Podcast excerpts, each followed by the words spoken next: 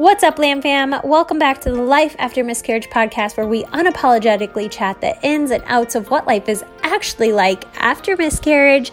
I'm your host, Shelly Metling, and with four angel babies myself and one rainbow baby here on earth, I have created a platform for you guys to share your stories. So sit back, relax, get ready to relate, laugh, and cry as we get real on what life is actually like after miscarriage in the 21st century. Sorry to interrupt today's episode, but I have some good news. Together, we have been able to pay $500 towards somebody's infertility debt. You guys know life after miscarriage can be quite expensive. If that's a D&C, infertility treatments, IVF, adoption, testing, you name it. We've all probably felt some sort of financial burden in this whole life after miscarriage. So, in this episode, I have dropped links to our LAM Fam merch sweatshirts, t shirts, tank tops 100% of the profit goes towards these $500 life after miscarriage giveaways and will continue to do so. So go grab yourself some merch, take some pictures, share it on Instagram, and let's continue to support the LAM fam. I love you guys so much. I literally could not do this without you. So thank you. Hello, everyone. We have Meghan Clark on today's episode. I'm so excited to get to know a little bit more about her and her journey. Meghan, I'm just going to toss it at you. Start wherever you'd like with your story. All right. Thanks, Shelly, for having me. Um, it's kind of surreal to uh, be sharing my story on this podcast um, since I've been listening for quite a while now. So um, I'll just jump right in. Um, so my fiance Sean and I, um, we've been together since um, May of 2014. Um, he has three girls from another relationship, um, so I'm a bonus mom. And um, we actually conceived our son um, in September of 2014. So, needless to say, he was a surprise and uh, came very easily. Um, I had a very, um, a very easy pregnancy with him, no issues. Um, had him by C-section, and actually today is his fifth birthday, so I thought it was kind of fitting to schedule this podcast. Oh no way! Happy, tell him happy birthday. Um, so he's five today. Uh, so he was born May of 2015, and after I had him, I didn't even think about having another baby at all, you know, at that time. So I had had an IUD put in. Uh, and then when he was two, so May of 2017, we decided, you know, hey, you know, he's two, let's get the IUD out, let's try, and maybe we'll have another baby by the time he's three. So I got my IUD taken out in July of 2017 and i had downloaded you know the apps like we all do to try and track things. I never really had any issues with my period before um, so i kind of wasn't expecting any issues after the iud was taken out and there really wasn't. So i you know got my period and tracked things and you know months went on and we were trying and nothing was happening and each month was the disappointment of a negative test and you know you kind of think in your head, oh, it'd be really cool to have a baby this month, or it'd be really nice to have a baby this month. And you kind of plan in your mind what you hope would be. Um, and time just kept ticking. And um, kind of um, another part of the story is that I'm actually going to be 42 this year, so we're a little bit older in the in the journey of things. So, of course, um, time starts ticking away and i remember when i went to see my my obgyn for just like an annual follow-up and he said oh you should just go right to ivf don't even waste your time trying naturally just go right to ivf and i was like i was kind of like thought he had kind of a bad attitude about it and i was like no like I, we don't need it because we conceived our son so easily.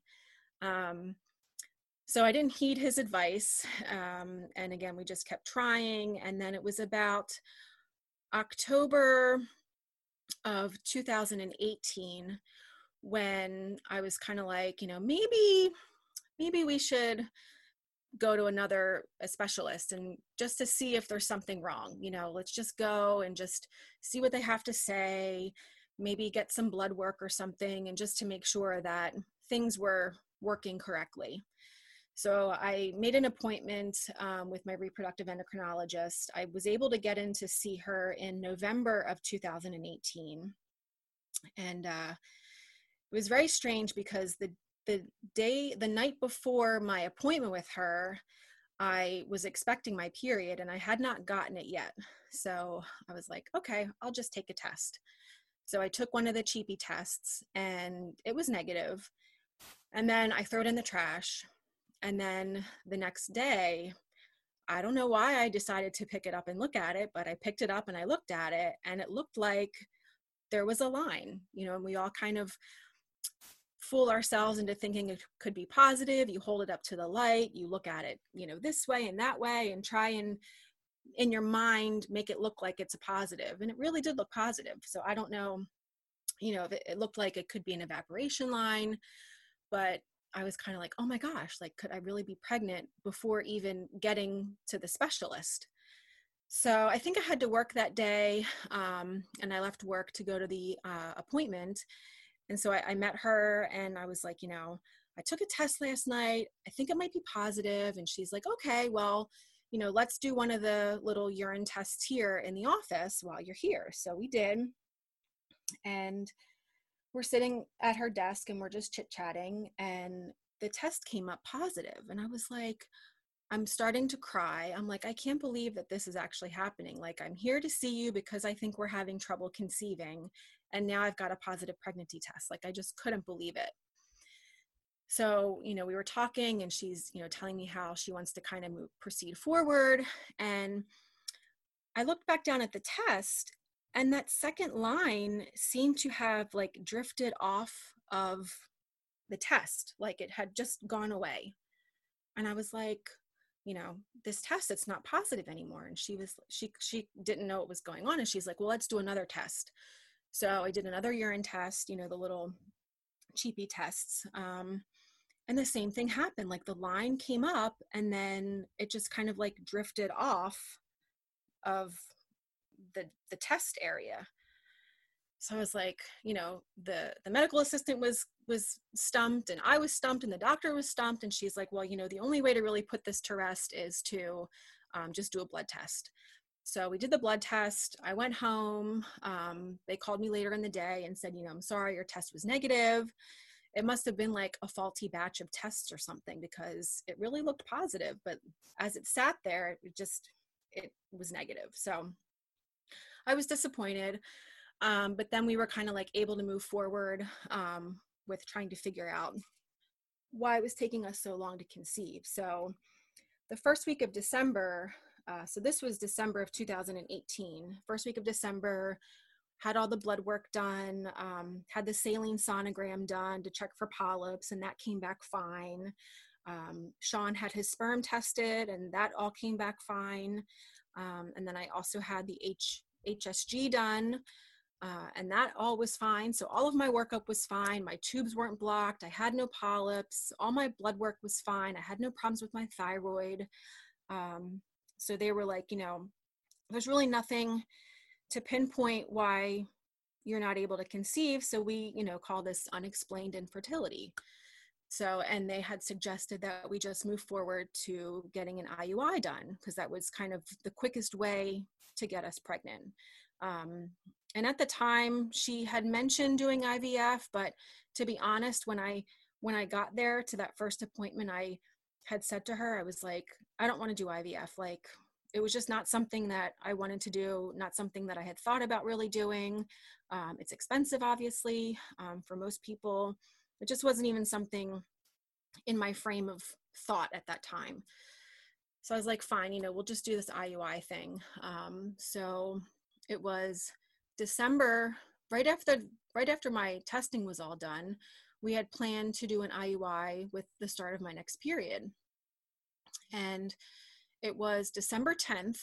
And at that time, I had started testing my ovulation with the ovulation test strips. Um, so I was testing and I got a positive LH on the test strip. It was December 10th, I remember specifically. And I was like, okay, well, I have a positive ovulation test. Let's let's see if we can make a baby. So Um, two weeks later, it was actually Christmas Day. Um, I took a test and it was positive, and I was like, "Oh my gosh!" Like, I can't believe this is this is real. This is happening. Um, you know, I thought, wow, I guess you know this those tests that I had done, the HSG and the saline sonogram, like maybe cleared everything out and kind of let things flow the way they should. Um, so yeah, I was pregnant um, on Christmas of 2018. So I was like, oh my gosh, this is crazy. So we had Christmas Day. It was really great. Um, I called my doctor the next day. Um, they brought me in for the blood test to confirm. Um, and I was indeed pregnant. And, um, you know, when you're at a reproductive endocrinologist, they monitor you a lot closer than what you normally would at a regular OB. Um, and I'm older too, so they kind of wanted to keep an eye on things. Um, so had my positive pregnancy test on the 25th. On the 27th, um, my HCG was 176 and my progesterone was 22, and they, they said 22 was fine.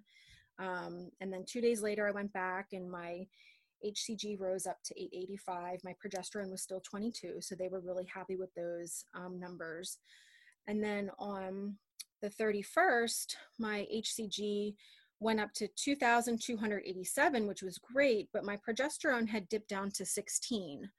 Um, so they were like, you know, this is okay. It can kind of fluctuate as we go. You're still early, so let's just check it again.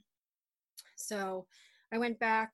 Um, once the HCG goes above 2000, then they can schedule you for your first ultrasound. So they said that they can usually see at least a sac um, after your HCG goes up to 2000. So on January 2nd of 2019, we went in for the ultrasound, um, and there was a little sac. There was something happening. My they weren't going to check my HCG anymore because they knew it was rising appropriately, um, and they checked my progesterone that day, and it was 21. So it had gone back up again, and they were they were happy with that. So they felt that they didn't have to recheck my labs anymore. So then we just um, went back a week later and um, had my second ultrasound and i was about six weeks at that time. And that was on january 9th and uh, there was there was a baby and there was a flicker of a heartbeat. Um, and it was really it was really amazing because we had gone through all this testing and we thought we were going to have to do iui and we wound up getting pregnant on our own. It was great. Um, and then the next day I went home sick from work because I started to get uh, really, really sick. I was morning sickness, nausea. Um, and I didn't have that with my son. I had no morning sickness with him whatsoever. I was really tired with him, but this was something that I hadn't experienced before. And it just felt like, it just felt like I was drunk, you know, 24 seven. I just, sick to my stomach and I just went home from work the next day and I hadn't told anybody at work yet because um, I was still really early so I was just like you know just told them oh I'm just not feeling well I just need to go home and they were fine with that. Um, and then for some reason I don't know why but when I was seven weeks pregnant um, we didn't schedule a follow-up appointment that week and we just kind of skipped right ahead to eight weeks. So during the seven week um, looking back during that week seven the the symptoms kind of started to subside but i didn't really think much of it again because i i never had morning sickness with my son. So i thought oh you know maybe it's just kind of come and going you know we'll see what happens. Um, and it was um, funny because a girl at my work one of my good friends at work she had announced that she was pregnant at lunch one day and we were just kind of sitting around talking and you know she said oh i'm pregnant. And, and then i was like well i guess i'll just tell them since she told everybody. I guess i'll just tell them too. And i was like guess what? I'm pregnant too. And we are like so excited because two of us were pregnant at the same time. We were both about the same um, weeks along. She was actually going to be due I think it was September 17th, and I was going to be due September 5th. So we were like so excited. She also happens to um, live kind of like right across the street from me. So we're neighbors, we were coworkers. We're really excited about it. Um, so I told everybody at work, and it was, you know, everybody was happy. And then um, the next day, I went in for my eight week uh, appointment. and it was just you know like every normal appointment go in get vital signs your your weight and um, at my doctor's office they have a lot of physician assistants that come in and do the ultrasounds you don't really see the doctor a whole lot um, so i'll never forget you know it was my eight week appointment and the physician assistant that came in her name was beth. And you know she comes in starts the ultrasound like any other time. And then she just you know utters the the words that everybody dreads hearing um, i'm sorry there's no heartbeat. And it like didn't register in my mind because i just it, i just couldn't understand like what do you mean there's no heartbeat? Like we just saw a heartbeat two weeks ago. Like everything is fine. Like what are you talking about you know? Um, and then she had somebody else come in just to verify. And then she went on to explain you know she's like this is what um, is called a missed miscarriage. And i had never heard of that term before you know? I just thought when somebody has a miscarriage that you bleed and you cramp and you lose your baby and that's what a miscarriage is like i had no and i, I work in healthcare so i was kind of like not not in that exact kind of field but you know i kind of thought i knew i knew a lot about different things but i'd never heard of what a mis- miscarriage was. Um, so I just remember she said, you know, this was um, this was on a Wednesday, and she says, well, you know, we do our D&Cs on Thursday, so we could get you set up to have a D&C tomorrow. And I just I just needed time to process. I was like, I don't know what I want to do. I, I need to process everything that you're telling me, like I just told everybody at work that I was pregnant and then, you know, now I'm not and I just need time to think about what to do. So, you know, they give the three options, you know, you can wait and see if it happens naturally, um, you can take the pills or you can have the D&C. So I was like, you know, I need to go home, we need to talk about this and then I'll let you know. So I went home. I had to call my boss because I had left work early to go do the ultrasound.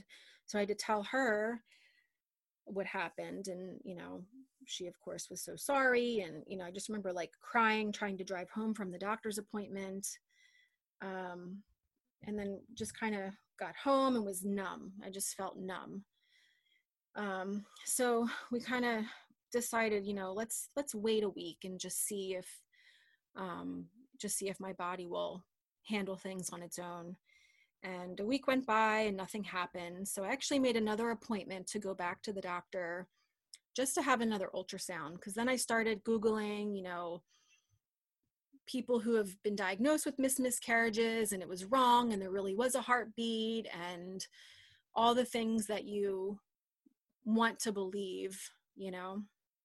Um, so I went back a week later and had another ultrasound done just to just to verify, and there still was no heartbeat. Um, so I then decided, so my body hadn't recognized the miscarriage yet, so I decided to try the pills. Um, so picked up the pills, and it, this was like on a Friday, and I had kind of planned to have like the worst weekend of my life. You know, I went to the store and got pads and different kind of size pads, and was just kind of preparing to like bleed all weekend and cramp all weekend and so I did the pills and uh, nothing happened. Nothing happened Friday night. Um, Saturday came and nothing happened. No cramping, no bleeding, nothing. So I called the doctor. Uh, I called the office on Saturday and I got the doctor on call and I was like, you know, I'm taking these the Cytotec pills, waiting for this miscarriage and nothing's happening. And he's like, you know, well you know sometimes people need a second dose and you know you know let it you know wait another couple of days and see um, and if nothing happens then just give us a call back. So nothing happened that weekend and i was like totally prepared for this horrible weekend that didn't happen you know? Um, so nothing happened and then we decided that we would just move forward with the D&C and then um, I, I work i had worked at a, a hospital like an office based um, an office like based out of a hospital so i had my D&C scheduled for the 14th And I realized when I had gone for my ultrasound, when they told me there was no heartbeat, um, I didn't get a picture of the baby at that time. And they were usually pretty good about giving you pictures of your ultrasounds every time you went. So I was like, you know, I need a I need a picture of my baby before it gets taken out of me. So I actually had scheduled another ultrasound um, a couple days before my D&C at my work, just so that I could kind of have a picture um, of my baby before, you know, before my D&C. So I, I had my ultrasound done. And then on Valentine's Day of 2019, I had my D&C. And my um, my reproductive endocrinologist actually did the procedure at like a surgery center. Um, and I remember, you know, going in with Sean and sitting, you know, in the holding room. And I was really nervous because I had never been put under before. Um, and they weren't, she, my doctor said that they weren't really going to like intubate me, but they had to protect my airway with this, like, it's called an LMA. It's like a laryngeal mask apparatus. So I was really nervous about being put under and having this like tube put down my throat. Um, and I just remember like the anesthesiologist coming and putting my IV in, and I just was starting to to lose my mind. I just was crying. I just couldn't believe that this was happening, you know. Um, and I just remember like getting wheeled back, and they strapped my arms down on either side, and then they like put the oxygen mask on and they said take some deep breaths and i just remember taking one breath and taking the second breath and on that third breath i could taste the the medicine that was going to put me under and that was that and i just remember waking up in the recovery room and it was over like just like that. Um and i wasn't pregnant anymore so that was on a thursday um, and then I took off Friday, I had off the weekend, and I went back to work the following Monday. And I don't know why I didn't take more time off. Um, I have a pretty good work ethic, so I always feel like I'll disappoint people if I don't go to work. So I just felt like, in a way, like I should go to work to get my mind off things, but I don't know if it really allowed me to heal from the miscarriage. Um, I didn't really get to talk about it a lot after it happened. Um, certainly, there were some moments that Sean and I had talked about it, but I think we just kind of like picked up the pieces and just moved along, you know. Um, and my doctor said, you know, because I was so early on, usually she did offer um, genetic testing on the baby, but she said because I was so early on that the likelihood of getting any uh, real information from it probably it probably wouldn't happen uh, and a lot of times that the specimens contaminated with maternal dna so we really didn't opt we didn't opt to have the baby tested and we just figured it was just a chromosomal abnormality it was just kind of a one time fluke you know i mean like i said i'm older sean's a bit older and my doctor said it probably just was a chromosomal abnormality and your body just you know that's just the way that it is you know? So we um i remember sitting in the office when they told me about the miscarriage and i said to sean i immediately said i don't want to do this again i don't want to be pregnant i don't want to go through this again like i'm done i can't do it but deep down like we really wanted another baby so we just kind of got back in the swing of things again. So my period came back about five weeks later, and we were going to go back and try an IUI because we hadn't even done that yet. Um, so I went back in March. This was March of 2019.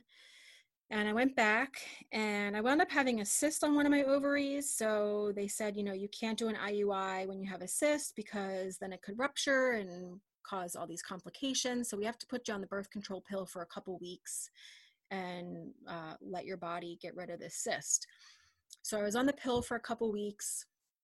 And then I also wound up having another saline sonogram because they wanted to make sure that there wasn't any scar tissue or any kind of like that there wasn't anything left inside my uterus after the D&C to kind of make sure everything was clear and everything was. Um, so I went back, I went back in April um, and we did an IUI cycle. So we did letrozole for five days and then an Ovidrel trigger shot. That was April. Um, and that, that didn't work. So I had a negative test that month. And then we just went right back into it in May and did another IUI cycle. Um, and then my pregnancy test was on June 18th, and that was positive. So I was pregnant again. And, um, you know, again, couldn't believe it. Was so nervous, so excited, so nervous. You know, it's like pregnancy after miscarriage is something, it's a total demon of itself, you know. You fight through the demons and I just was hoping that this one was going to work, you know. Um, so we just did the pregnancy test, did the weekly ultrasounds, everything was looking good. Um, and I remember going in for my eight week ultrasound, and the same physician assistant came in to do my ultrasound. And it was the same one that did my ultrasound at eight weeks the previous pregnancy when she told me that I had a missed miscarriage. So as soon as I saw her walk in the door, I was like, oh my gosh, I can't believe like this is the same one coming in. You know, I hope it's not bad news. And I remember after she left and everything was good, she left and I looked at Sean and he looked at me and we both knew like, wow, this was the same the same physician assistant that came in to do the ultrasound this time, the last pregnancy. So that was like an emotional roller coaster right there, you know. Um, so everything was looking great. Um, we had ultrasounds done every week, and then about 10 weeks, we did the um, panorama test or the Natera test, or you know, all different names for this test. Um, so it's the genetic testing on the baby, um, just to make sure there's no chromosomal abnormalities and um, everything came back fine and we found out we were having a boy. So we were so excited um, and he was perfectly genetically normal healthy good. Um, and then 11 weeks we got um, discharged from the reproductive endocrinologist. They only follow patients up through 11 weeks. So then we had to go back to my OBGYN. Um, so we saw her, let me see here. So my clinic, I went to the clinic when I was 11 weeks and then about um, 12 weeks we went in for um, an ultrasound with the OB and everything was looking good. And then um, we had to go for the NIPT test, the uh, non the nuchal translucency test at about uh, 13 weeks. And uh, so we did that.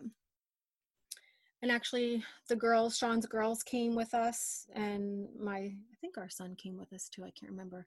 I think it was just the girls. The girls came to that appointment um, at 13 weeks at the mfm department um, and we got to see him moving around and wiggling and arms and legs and toes and hands and um, one thing that really struck me odd was that they wouldn't let us take any pictures or they wouldn't let us take any video. And to this day like i just kick myself in the butt because i'm like we should be allowed to take pictures and videos of our children you know? These are the earliest moments of our babies and for them to say oh you know it's you know it's our policy to not let you take video. We'll just send you pictures through email when we're done so I kind of regret not fighting, or at least not maybe looking into another place to have it done. So we were, we could take those videos and take those pictures because um, we had gotten uh, ultrasound pictures every single week we had been going to the doctor. Um, but anyway, everything was fine. He was fine. Um, and then the first week of September, Sean and I had gone on a cruise. And I was about 15 weeks along. So I'd, you know, gotten to the second trimester. I was like, you know, once you get to the second trimester, you think in your mind, like, everything's fine. You know, we got past, you know, the, the, the three month period where you're not supposed to tell anybody. And we had already told our family um, that we were expecting. So we went on this cruise and we got i got clearance from my from my obgyn to go um, and she said you know it's it's safe you can swim you can you know just don't do hot tubs and you can go swimming in the ocean and swimming in the pool and all this kind of stuff. So we were okay with with going on this cruise. And um, we got back so we were on the cruise for a week and we got back and it was that following we got back on sunday and I had off Monday for another appointment. So I was 15 weeks and six days, and Sean had to go back to work. So, um, and I had our son home at the time. So just the two of us. So my son and, and myself went to my doctor's appointment, and, um, you know, just like normal, like everything's good, everything's fine. So we're just going for a routine ultrasound. And um, I go to lay down, and the OB puts the ultrasound on my belly. And she's like fiddling around fiddling fiddling around and she's like you know i'm not i'm not hearing a heartbeat. And she's like but i'm not an ultrasound tech so um, let me let me send you down to ultrasound um, and have them have them take a look. And like i think i was just in shock. Like i th- i think i just had no emotion whatsoever um again i think i was just in shock because i just couldn't believe like like how like how like we were in the second trimester like he was fine. He was a gen- genetically normal boy. Like i it just i don't know. It just didn't make any sense to me. I just it just was crazy. And this was like the first appointment that sean wasn't with me. So i was like in an ultrasound room with my then four year old son who doesn't really know anything. Um, and so I went to down to MFM and had another ultrasound done. And they confirmed that that he had no heartbeat. And then the doctor came in and said that he probably passed away um, at about 15 weeks. So probably like right before we went on the cruise or like that like the beginning of the cruise and of course like then the guilt sets in like you know did i walk too much? Did i swim too long? Like maybe there was an infection or something or you know maybe the the, the ocean was dirty or like you know all those things in your mind like totally blaming yourself for what had happened. Um so you know, I'm texting my mom, I'm texting Sean, and I'm like, you know, there's no heartbeat. I just can't believe it. Like, again, I just, I don't think I really had a lot of emotion because I just, I just couldn't begin to start to process what was happening again. Um, so we, uh, this was on a Monday, and then they set us up for a D&C on Friday. And so I had a whole week to be at home and think about things and i you know obviously couldn't go to work. So um, at that time ironically um, two other women at my work were pregnant. So there was four of us pregnant at work at the same time. And my friend who was pregnant in the beginning back in january she was actually going to have her baby um, when we were both pregnant back in january so she was going to have her baby on September 13th, which was the same day as my D&C. So it was really emotional because I was like, you know, she's going to have her baby the same day that they're taking mine away, you know, and I should have already been pregnant with the previous pregnancy and should be having a baby at the same time and and now I'm pregnant again and now they're taking this one away too um, and he was normal and he was healthy and it just didn't make sense it just nothing none of it made sense um, so i remember that week that I had off and I was trying to process everything. So, you know, I made a call to a local funeral home and I was like, you know, I'm 15 weeks pregnant, but uh, I need a D&C. Do you guys offer cremation? Um, so they they did, and we had gone and met with the funeral director and got things set up to have him cremated after the D&C. Um, and she was so nice, um, just really really sweet and empathetic. Um, and I remember leaving there, and the last thing I, I I remember asking, and she's like, "Do you have any other questions?" And I was like, "Yeah." I was like, "How much does this cost?" And she's like, "It's no charge." So they didn't charge to cremate our baby, which was so nice and so thoughtful because who really wants to think about the price of that when you're going through such an emotional thing? Um, and then I remember also going to get my pre-op, you know, pre-op labs done because this this D&C was going to be done in the hospital and not like just a regular surgery center. I think because I was so far along and I was under, now I was under um, the OBGYN um, office and not the endocrinologist, the reproductive endocrinologist anymore. So I remember going to the lab and getting like my pre-op blood work done. And you know they ask you like you know what procedure are you having? And you know you have to write D&C and it just like stirred up so many emotions. And I remember the phlebotomist coming in to draw my blood.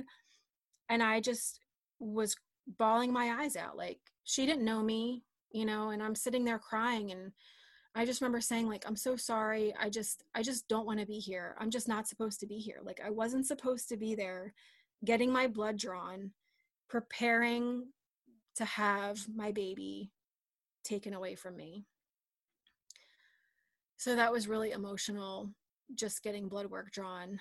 Um, and then so we went in on Friday and um, again, you know, I had, I asked the doctor, I said, you know, could you please just do another ultrasound? Because at that time, Sean had not seen the baby because um, he wasn't at that appointment with me um, on that Monday. So they had like one of the residents come in and do another ultrasound and print out some more pictures and you know there there was not a heartbeat um so you know we just had the procedure done and i remember getting wheeled back and just crying the whole way back you know thinking like this is it like they're going to take him away. And and i had taken taken like pregnancy bump pictures that week because i hadn't really been doing that with this pregnancy. Um so i have a couple of like bump pictures from that week and um you know so just had the had the D&C done and that was on a Friday, and um, I went back to work that following Monday, and I don't know why. Like again, like I don't know if it was just like trying to like keep my mind off of things and just jump back into work, but I just remember going back to work on Monday and one of the girls came into my office and was like, "Can I just give you a hug?" And I just remember like just breaking down like I, I it clearly was too soon to return to work um, because I walked into work and saw the two pregnant women that were still pregnant and I wasn't pregnant, you know. And um, so I wound up working like Monday and Tuesday and then I wound up taking the rest of the week off and you know, I thought about taking a leave of absence from work and you know, I just I just took the week off and came back and just was trying to process everything, you know. Um, so we wound up again getting more testing done. Um, you know, they they did test the baby and he was genetically normal. Um, so we had no answers, you know, and I, I got a bunch of blood work done, um, like the clotting factors and all that kind of stuff, because we thought maybe I had like a clotting disorder that was causing the miscarriages. Um, had all this blood work done. Everything came back normal and we just we're just left with no answers you know like why why couldn't my body carry this perfectly normal baby? It just it made no sense you know it's like you go through all this testing and you kind of hope that something's wrong because at least you can fix it or at least try and fix it but when you don't have any answers for why it happened you just are left to just try again you know and it's like there's really nothing else there's really nothing else to do you know? So you know we uh i got my period again five weeks later and we just kept trying you know? Um and we wanted to try a couple more iuis again. So we did another iui in january of this year and february of this year and both were not successful um so we circled back with the reproductive endocrinologist, um, my doctor again, and we decided to take the steps to do IVF because she said this was going to be the quickest way to get pregnant rather than wasting all this time. And then I think back to like when my when my OB in the very beginning was like, "Oh, you should just do IVF." And I was thinking like, "Yeah, I guess he was right. You know, I should have just done IVF because we've wasted all this time not really wasted, but in a way, I feel like it was wasted time trying to do these IUIs, trying to get pregnant, you know, and then having two miscarriages along the way, you know, and I don't know, it's just crazy. But I have, um, we had we had our son cremated, and um, I had a couple pictures from our first pregnancy or the first miscarriage, um, like a couple pictures cremated with him just to kind of symbolize both of them together because there wasn't enough there wasn't enough of the first pregnancy to even consider having anything cremated. So we wanted to kind of symbolize both of them being cremated together. So um, that was a really emotional day because sean and i were we went to the funeral home and they had um, they had him like I guess he was in a bag, but he was wrapped in a blanket and you know because he was like taken out in pieces um, they weren't able to get like handprints or footprints or anything and they they didn't allow us to see him because he was just kind of taken out you know in parts to be honest. So i know some people can miscarry at home and miscarry a, a perfectly intact baby but when you have a D&C um, that's just not possible. And they didn't even give me an option. My doctor didn't even give me an option to try and deliver on my own. Um, i don't know why but that was the D&C was the option.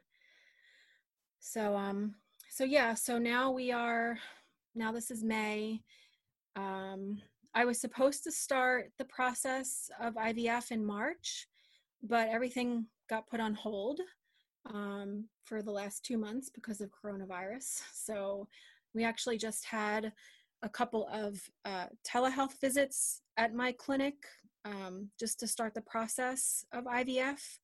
Um, and we're still trying on our own. So, I mean, hoping and praying for a miracle because I'm actually expecting my period next week. And I said, you know, I don't, I don't, I don't believe in much, but you know, if I would believe in miracles if I were to be pregnant next month or next week, like right before we have to start IVF. I said that would be a true miracle if uh, I were to get pregnant.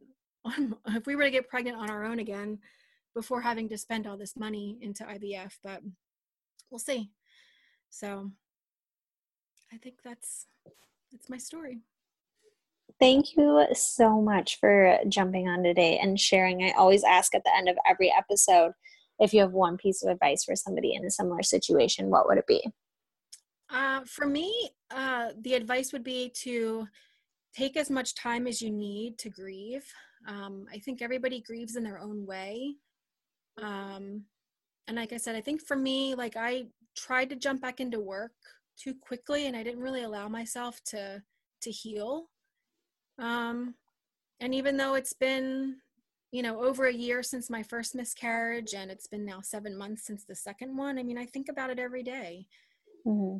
and um, you always you, you kind of mourn the life that you thought you were going to have. So the sadness doesn't 100% go away, but I think you have to allow enough time to grieve and yeah, give yourself some grace and just allow your time allow yourself to cry and scream and sleep and cry some more you know because i think that's that's how you're gonna get through it. Absolutely. Now if somebody wants to reach out to you where could they do so? Um instagram okay. yeah Okay, and I'll link that in the description of this episode. Thank you so much, Meghan. We really appreciate it. and good luck with your IVF. Hopefully, you're pregnant before yeah. that, though. Fingers crossed. I'll keep you posted for sure. Definitely. Please do. All right, we'll talk to you soon. Okay, take care. Thank you so much for listening. If you enjoyed this episode, make sure you share it with a friend who could find it useful or share it on your Instagram stories. Tag myself, tag my guest, so that we can personally thank you. This is a LAM fam, you guys. We're not in this alone, we're creating this ripple effect together.